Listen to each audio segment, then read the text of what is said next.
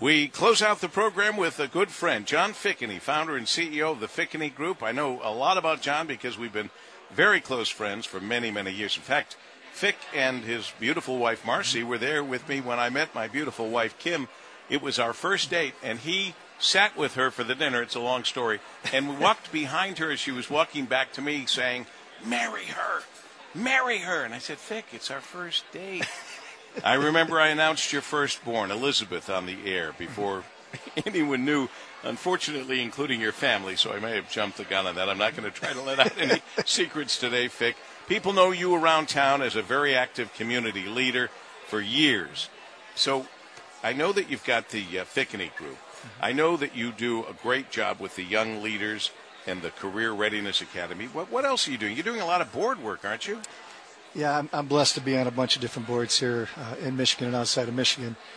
And as you know, we're sitting here right now for the Detroit Economic Club, and boy, they do a great job today. And Steve Grigorian is such a great leader, and to have Jamie Dimon here was just incredible. It's so cool to see a thousand people here Yeah. in the room again. Been a long time. But I, I'm on the board of the Detroit Economic Club, uh, the Detroit Regional Chamber, uh, Detroit Athletic Club, uh, the Parade Company, Boys and Girls Club. As you know, I was on Focus Hope for many years.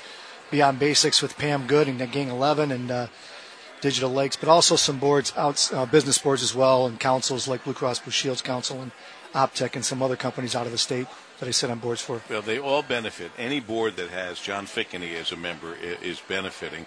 Uh, remembering you as a senior executive for Microsoft for most of your career, then uh, Dan Gilbert said, "Hey, I think we could use some of your services." You went to work for uh, Dan Gilbert and his family of companies, and then and then you started the Fikany Group. How would you describe the Fikany Group? Well, that was an easy, a, a real interesting transition because I was at Microsoft, as you know, for 13 years. You worked with, but you worked when you were doing that. Bill Gates, Larry Ellison, Steve Ballmer. I mean, the list goes. Dan Yeah. Gilbert, I mentioned. Yeah. The list is incredible. I've been pretty blessed to to work with a lot of generational leaders, and uh, you know, I don't know if you saw that book or read that book uh, a long time ago by Napoleon Hill called Think and Grow Rich. I almost feel like I'm blessed to have that same opportunity where I've been put in a place to really work closely with and fly around with and learn from some of the biggest leaders in industries. And I'm blessed to say that uh, uh, Microsoft being one of those, but also working with Dan Gilbert. That was an incredible experience.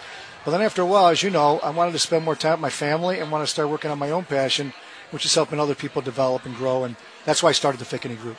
Well, i i everybody that's done done anything with the Fikany Group has benefited. You have a lot of clients around town and nationally. And uh, in fact, talk to me a little bit about some of the some of the companies you've worked with. Well, I'm blessed to have just recently keynoted for Sandy and Steve, the CEO of Huntington Bank.